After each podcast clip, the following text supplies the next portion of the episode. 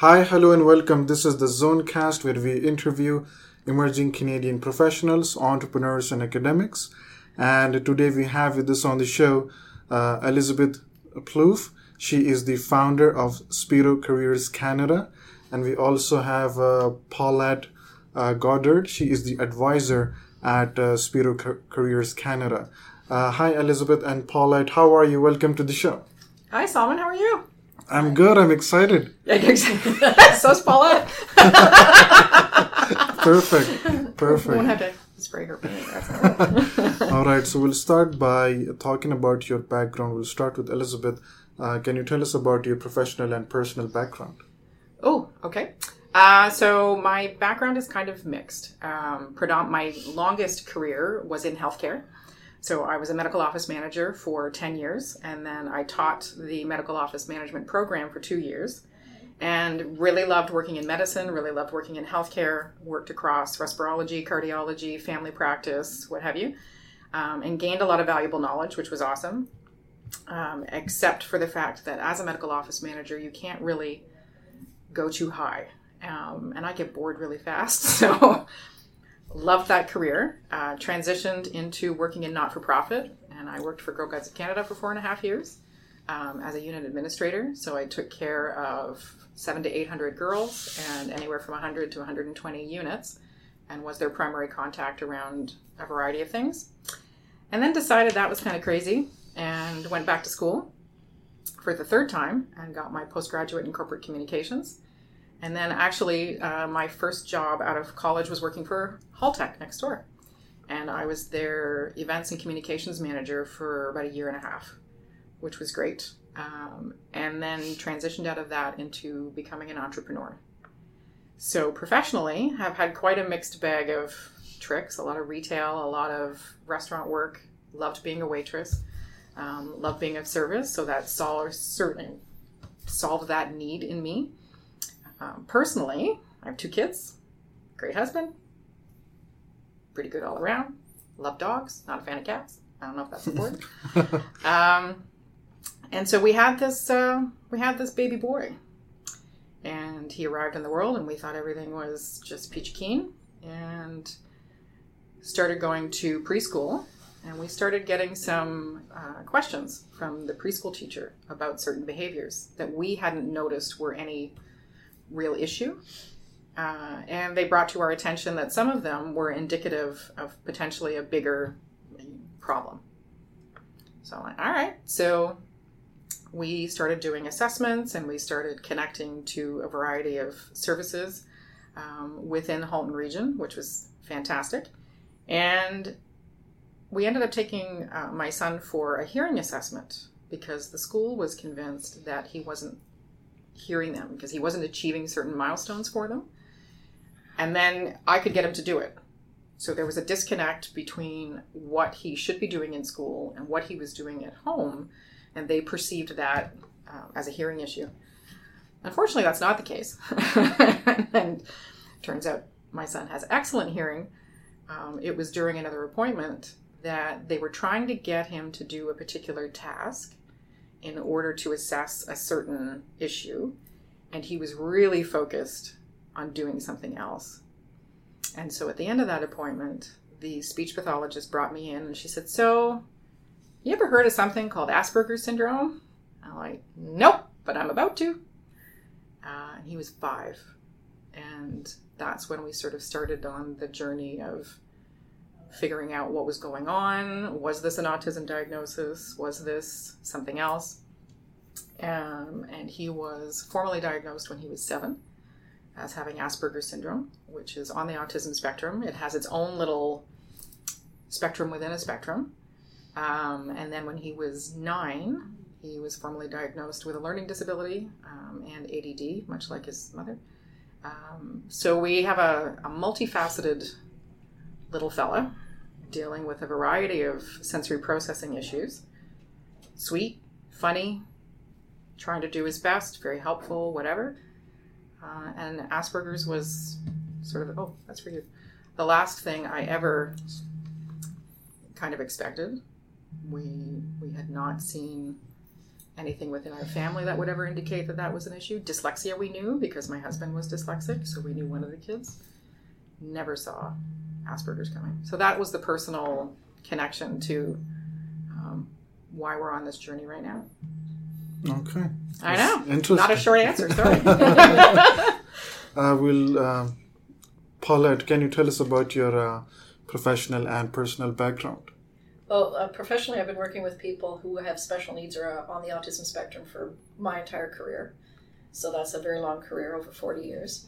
Um, I have, for the last seven to ten years, been primarily working with adults, ga- helping them and assisting them to gain employment, uh, helping them learn life skills, helping them move out into the uh, community so that they can be independent. So it's a totally different facet of, of work, working with adults. I did for years work with young children and teenagers. I've done the whole gamut, but working with adults has been my primary focus recently. And much like Elizabeth, I do have a son who has Asperger's syndrome. Uh, he is thirty-four years old now, and he lives in Chicago. He's married, he's extremely happy. But the trials and tribulations of raising a child who's on the autism spectrum is uh, something that we do have in common. Mm-hmm. That, so, that, so my son's going to be twenty-two, mm-hmm. So it's that transitioning into, I think Paulette would agree that handling it as a kid, mm-hmm. manageable. Yeah. It's when they sort of hit that eighteen mark and you are anticipating certain milestones and, you know, going off to university or transitioning somehow or whatever. And it just doesn't, they, they just don't seem to be able to take off. You get a ton of support when your kid's under the age of eighteen. This was the other impetus for what I'm doing now. And it seems as though as soon as somebody hits the age of eighteen in the autism community within Ontario, at least, um, and I'm discovering across Canada, that they kind of fall off a cliff. And all services are taken away.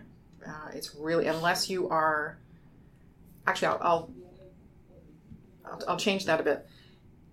There are a variety of levels, which we talked about yesterday, within the autism spectrum. So if you meet somebody on the spectrum, you know exactly one person on the spectrum. And the next person you meet will present completely differently than the person that you met the day before. So yes, there are some key characteristics that can carry across people, but they all present differently and what have you. So for people who are more profoundly affected by autism, there's definitely still, I think, a, a good amount of access to support services. For people like our sons, um, because they would be considered high functioning, which I know can be a controversial term, that's where the cliff happens. Because you should be able to manage it. You should be okay. You should be able to navigate neurotypical services. And that's not the case. So that's one of the main reasons that, that Spero and, and the platform Nanoworks has come to be is to help that group that just seemed to fall off that cliff mm-hmm. and, and don't get the help that they need. So can you tell us about the different uh, products or solutions that you will be offering through uh, Spero Careers? So the platform that we've created um, is called Nanoworks, and that came out of uh, about a year and a half Of, so I volunteer with the Autism Job Club, which is a locally based organization run by Marilyn Ellis. And she started this um, based on a book written from the U S. And the Autism Job Club provides support twice a month to people in the autism community to come out and have an opportunity to network, make connections with other people on the spectrum. We teach them job skills. Paulette delivers workshops. I deliver sessions. Marilyn delivers sessions. And it was through a project that Marilyn had begun about creating a, um, have you ever taken a, it's one of those evaluations where it tells you what a, a good job would be for your personality based on your answers? You ever done one of those? I might have a while ago. Well, everybody's done one, I think, at some point, mm-hmm. right? And sometimes you're like, really? Horse trainer? Ah, mm, you know, or lion tamer, or like, I never got that. But they're not really built to take in anybody who has neurological differences. They're not built to take anybody who has mental health issues. And a lot of people on the spectrum, again, you meet one person with autism, you've met one person with autism, have a co-diagnosis of either anxiety or O C D, or Paulette can speak to that much better than I can mm. around the various diagnoses. There are no tools out there right now, right? So I here you go through it, and I think it's grade eight, mm-hmm. where they try and do that assessment of your skills and abilities. It does not take anybody into an account who has a learning disability or anything like that. Marilyn was trying to fix that. She was trying to create a tool that would take those things into account. And it was one thing after another. Um, plus my experience in working for Haltech and the excellent community they have of entrepreneurs, and my connections to Silicon Halton, which is another amazing organization we're actually working with now on something, that I started thinking, okay, there's a way to put these pieces together, and there's a way to create a bridge so that the autism community doesn't have to rely on the neurotypical face-to-face intensive coaching model, and doesn't have to fail out of a model that wasn't built for them. So the platform um, incorporates a number of custom elements, one of which is e-learning that we are creating. So I'm thank God for Paulette, because she's the, the brains behind a lot of the e-learning topics and what have you. Uh, we have a resume builder, we have a video profile tool that we're creating. We have a number of other things that are going to allow people on the spectrum to connect with autism-specific employment coaches like Paulette. And they're going to, if they run into a problem where they can't make their meeting, the coach can say, okay, I get that. Everybody has a bad day. I mean, I'm sure there are days where you don't want to go into the office. They can't hear nodding. Oh, yes.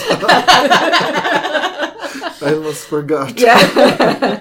Yes, that's true. Right? Or you have you have something, you know, life-altering come up, or something gets in the way.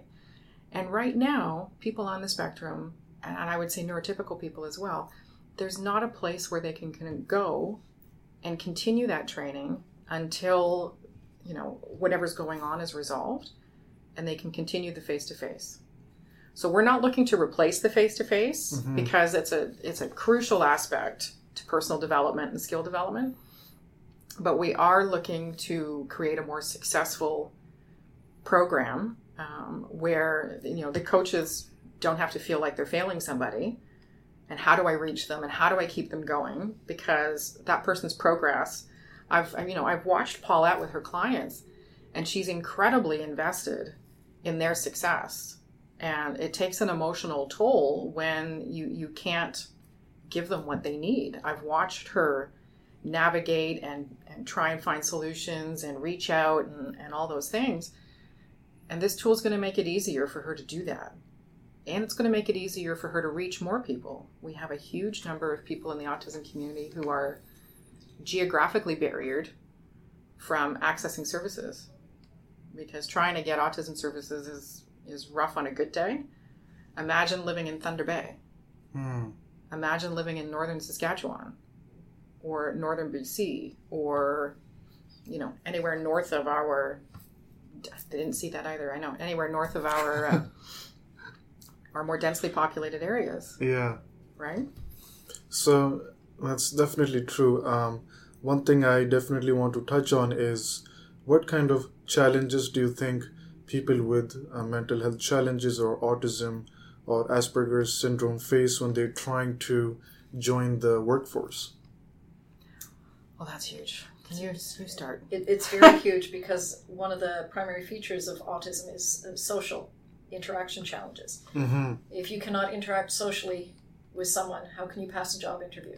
Yeah. Right? So you think about it. You can't answer the question. As soon as somebody asks, asks a question, your anxiety flares up and you freeze, and you're not allowed to say anything because it just won't come out of your mouth. Mm-hmm. Or you have to get sprayed. Then you have to get sprayed. But then you have to understand that these people cannot go through the traditional job routes to get a job. Yeah. Mm-hmm. They need to go in a back door. They need to do something different. They need major accommodations in interviews. They need major support in interviews, let alone on the job. And this, you know, I'm primarily talking about people with autism, but when you pair autism and anxiety together, you've got a double whammy there where they need extra support. And that's what I spend a lot of my time doing. I've gone to many, many job interviews with my clients just to be that emotional support person for them while they're sitting there being interviewed and to help them answer some of the questions more appropriately. It, it's quite challenging. So how do employers react if a person showed up with a coach like yourself? A job applicant shows up with a coach, and it's not very common for them to see that. And, no, it's not. And it how, also depends on how they got the interview, though. And, and how they perceive that. Most of the clients I work with, they get the interview because they've done the traditional route of applying for jobs online. So I teach them how to do it appropriately the way everybody else does it. When I show up for the job interview, I usually try and give the manager a heads up that I'm, you know, he's coming in with somebody. Um, how do they respond? ninety-nine percent of the time they go, great, come on in, have a seat. I explain that I'm there to observe my client and to critique his interview skills, and I'm hoping that he can have a successful interview. I'm not there to demand that he get a job. I'm not there to demand he's going to be hired. I'm there just for my client. And it works extremely well. I've walked into job interviews. The client has done all the talking. I'm just sitting there note-taking. And the client's been offered the job before we leave. I've been wow. other, I've been to other ones where, you know, as soon as you sit down and say you're a job coach, they're not even going to consider hiring that person. Which you wouldn't want to be involved in that culture anyway. Yeah. If they're that... So one of the points I made, I had to, I got the opportunity last year through, I'm also a client of Innovation Factory. That's where I began, so thank you, Innovation Factory. And they gave me an opportunity to pitch, um, and they're, I can't remember the name of the pitch contest. Um, but my opening was, how many people here need to network, right? So everybody's obviously there to network, so they all put up their hands. Okay, how did you learn to do that? And you could just see everybody, they almost sat back a little bit because you never, if you don't have any challenges to navigating a social situation, you just pick up the skills. And I said, so imagine that you can't network. And imagine that every tool to teach you how to network is not built for you or doesn't exist. So if you can't network, I mean, I don't, I've gotten jobs through networking before. Have you gotten jobs through networking? Mm-hmm. Yeah. Yes, I have. Yeah. Paula? Yes, definitely. Yeah. So imagine you can't network. You can't really, you know, um, instinctively manage a job interview. How do you get a job? How do you support yourself? How do you find a place to live? How do you feed yourself? How do you do any of the things we all take for granted? Mm-hmm. Because I would say that most of us learned how to network by networking, mm-hmm. right? By necessity, right? So at college, you, you start networking in college, right? I mean, I actually took one of my, my first kick at the college can was travel and tourism. So I was going to be a flight attendant. When we got to the class on how to um, arrest and detain passengers on the plane, I was like, out. Not doing that. Wow. But one of the courses we took was in presentation and how to give a good presentation and small things like how to do a good handshake, how to do things like when you're talking to somebody, look them in the eye because that conveys trust and that conveys likability and all of those things.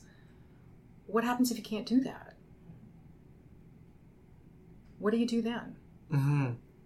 It then sets up this atrocious system of becoming dependent on underfunded government programs, which penalize people for earning too much money.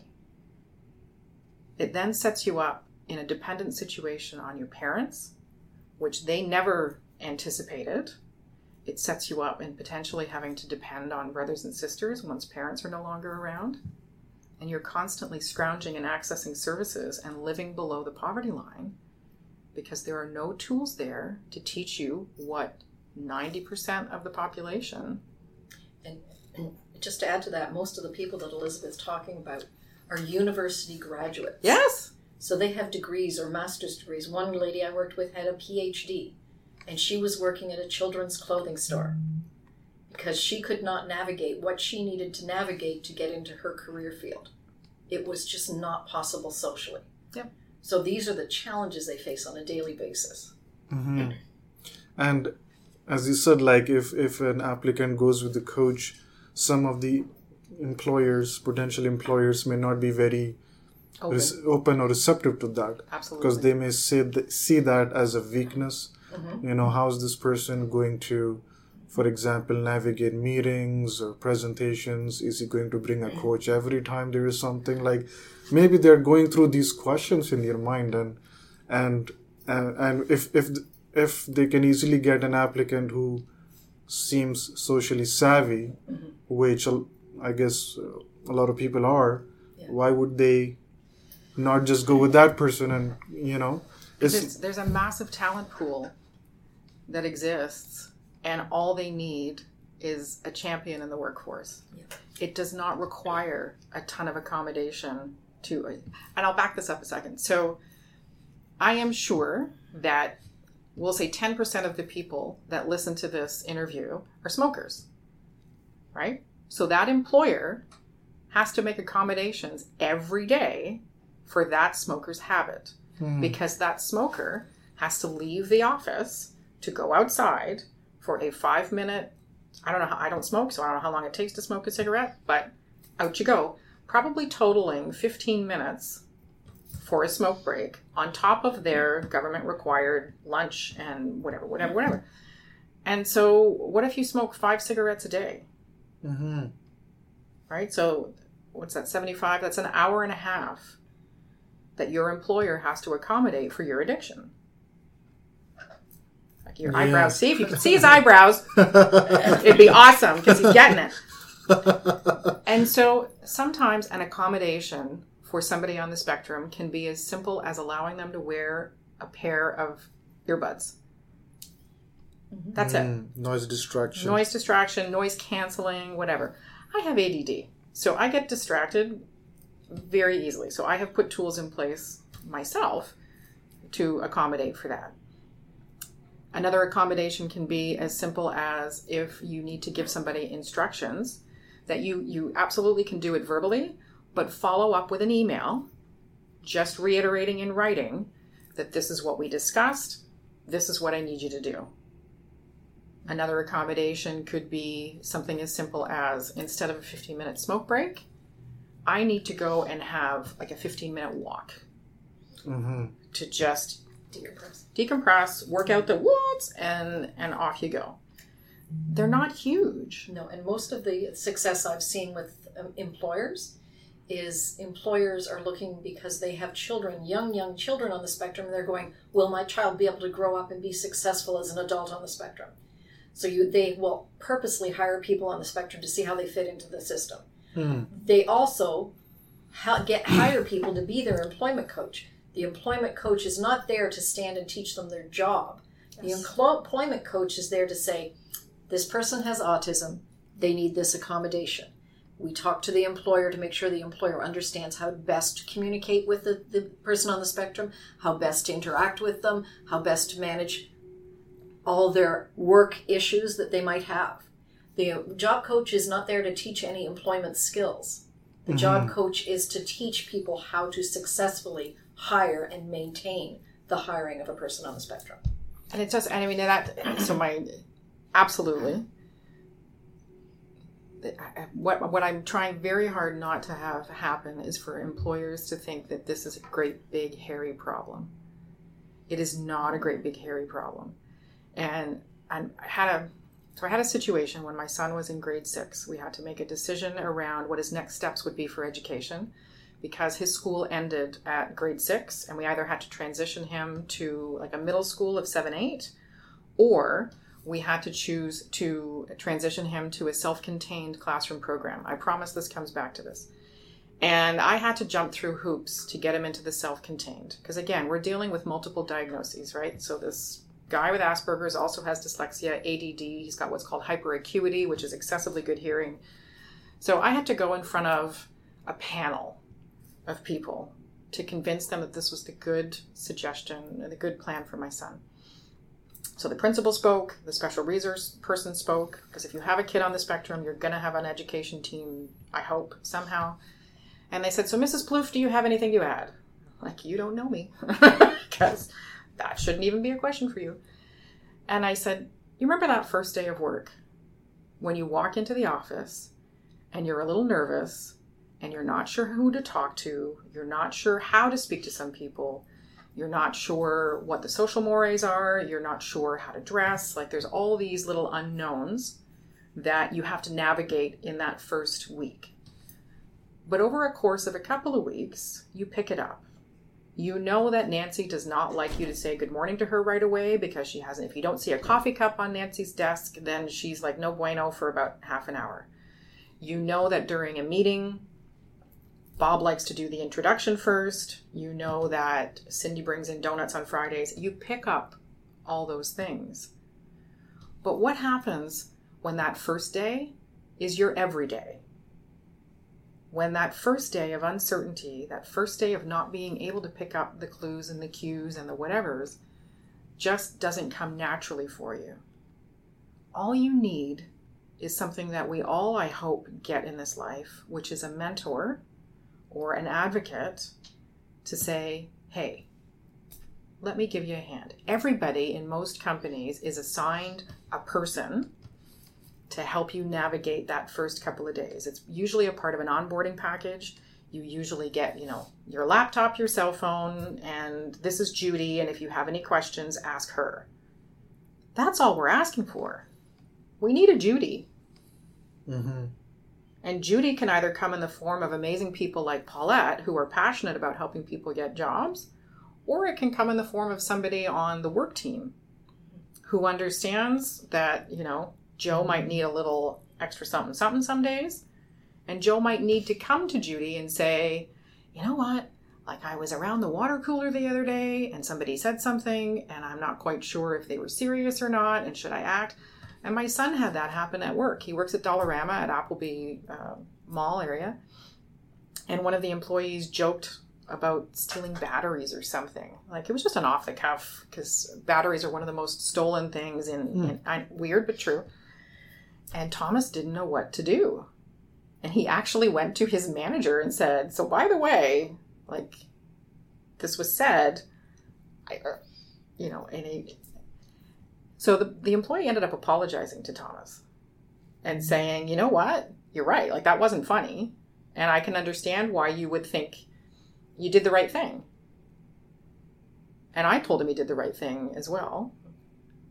But that's part of that was because of his autism, and part of that was it's his first job and he wasn't sure what to do. And thank God he's got somebody who's advocating and working with him mm-hmm. to help him navigate those things.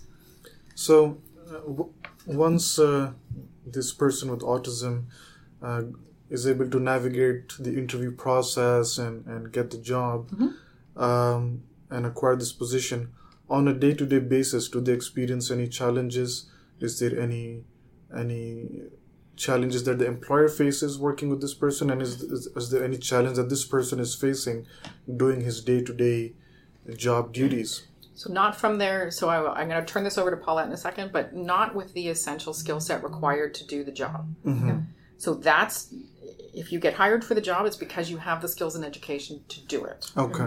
Okay, so that's never in question. Mm-hmm. I'm now going to hand it over to Paulette because this is where she... And and this, again, is very clear. They can do the task. They can do the work. They can do it with extreme accuracy, with great attention to detail.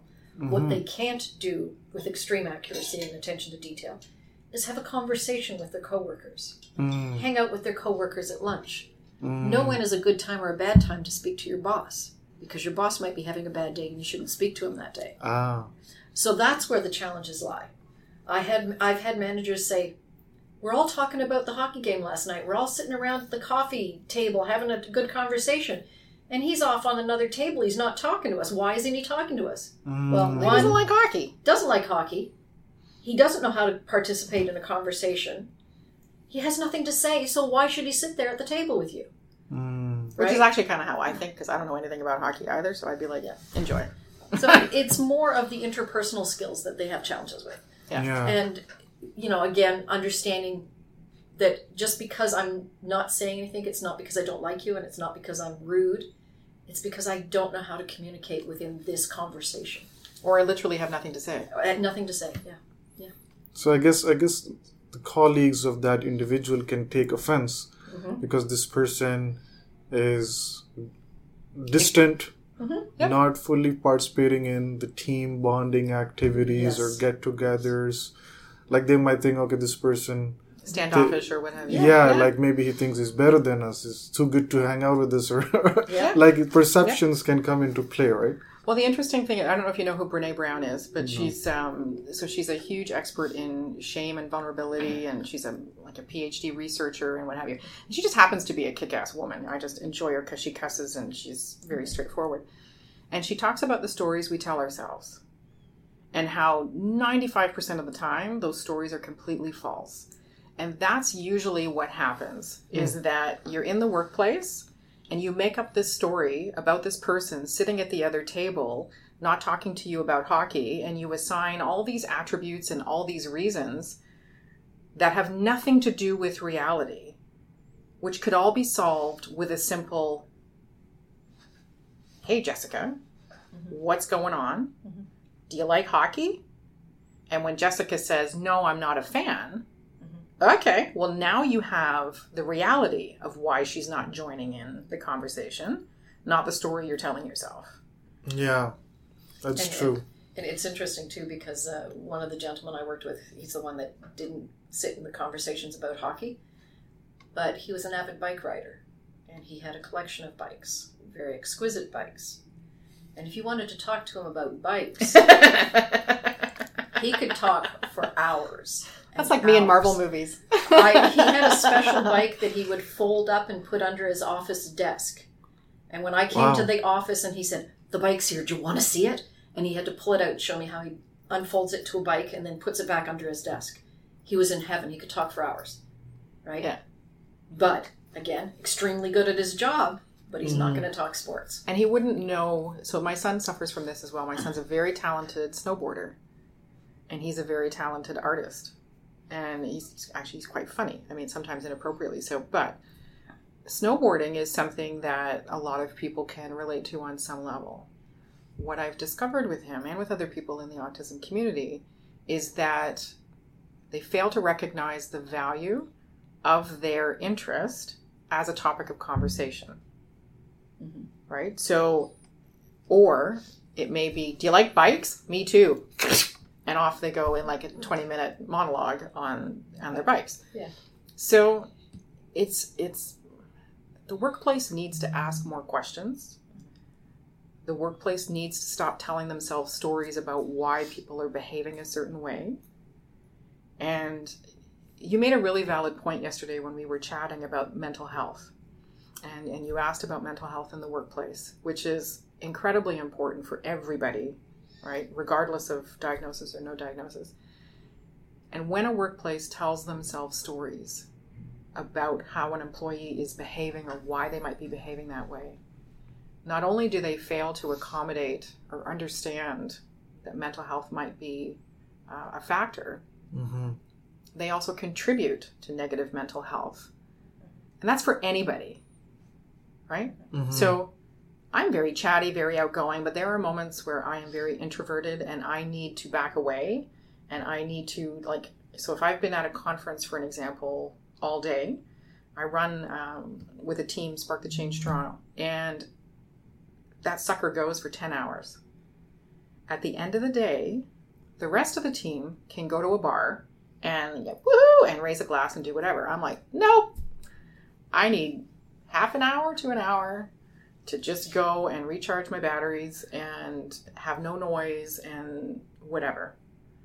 So initially the story they were telling themselves was, oh, she, you know, she's antisocial or she's, you know, or whatever, because it was a complete disconnect from other behavior. And so I had to explain. Mm-hmm. So mental health in the workplace also needs advocacy. That's true.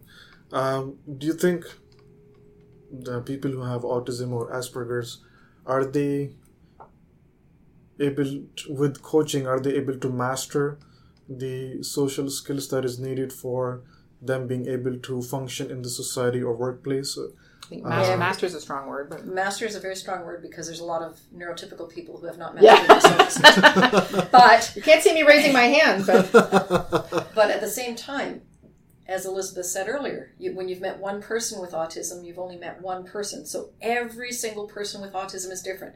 I've worked with people with autism who have the most amazing social skills.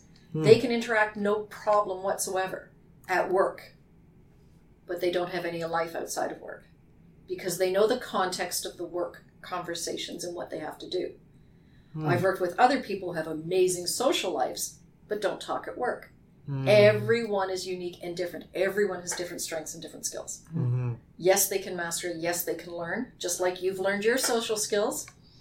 Just like Elizabeth's trying to learn her social skills. That's fair. Right? Um, these are things that everybody can learn. Okay. It's just a matter of putting the time in yeah. to meet your goals. And balance. That's yeah. one huge... Yeah. And sometimes when you've talked all day at work, mm-hmm. you just got nothing left yeah. to... give in a, in another social situation. So you made a, a really good point at the beginning of the conversation about participating in team building activities and, and all that kind of stuff. And a lot of that can take place after hours. Mm-hmm. I don't know about you, but when I was an employee, kind of the last thing I wanted to do at the end of the day was go spend more time with people that I had spent all day working with. So imagine having a social skills challenge and imagine having a, a an energy challenge, if you will, and your organization keeps choosing these loud, boisterous team-building activities, mm. and that's not your bag on a good day, and now you've had to spend all day working and keeping everything straight in your head and remembering how to respond to Susie and Bill and Bob and, and everybody, and now you want me to go be even more social? Like, that's a bit crazy pants. Yeah.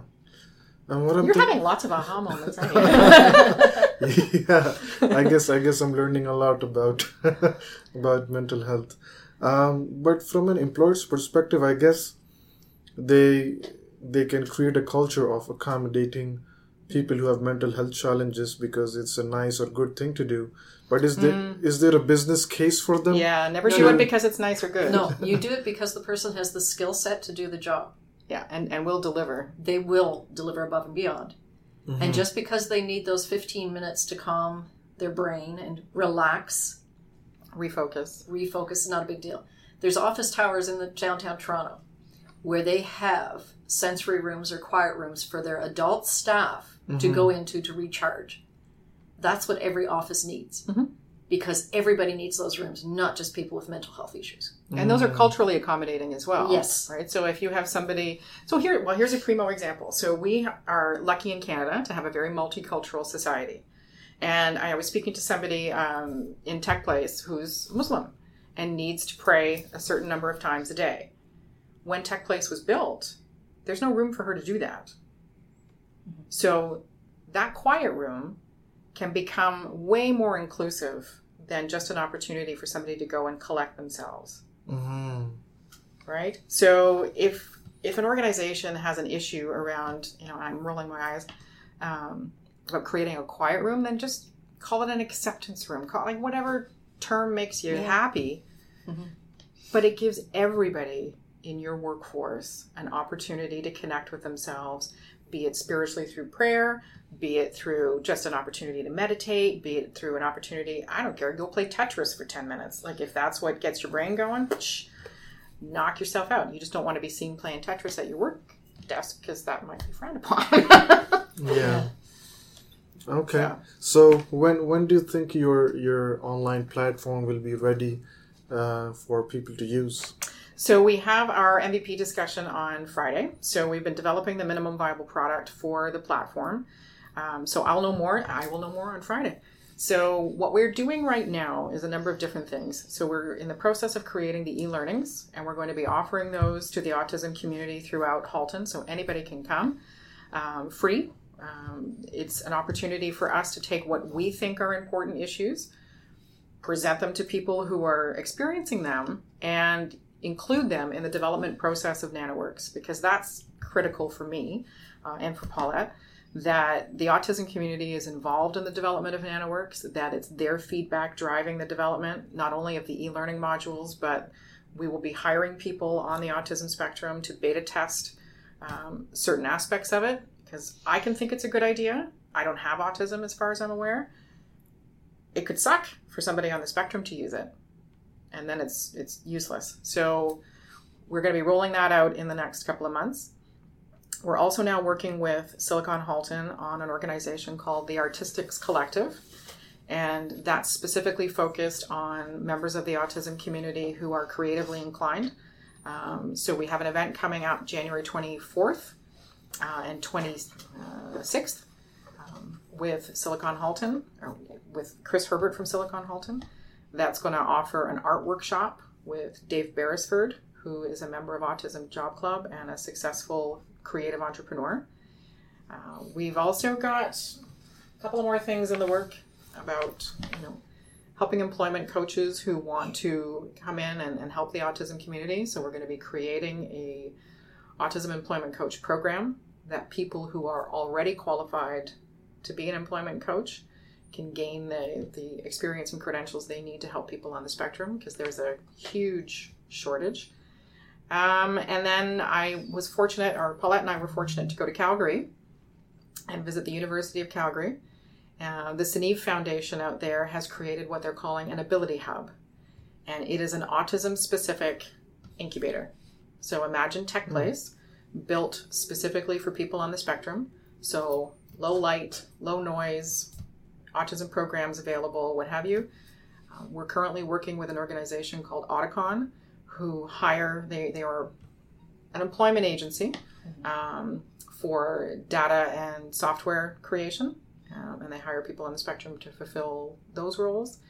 Um, so we're working with a, a multitude of organizations in the hopes and in the plan that Nanoworks is as autism-friendly um, and autism-developed as possible. I want as many people to try it as possible. It will be um, a fee-based platform. I listened to your interview with Kidicted. Um, mm-hmm.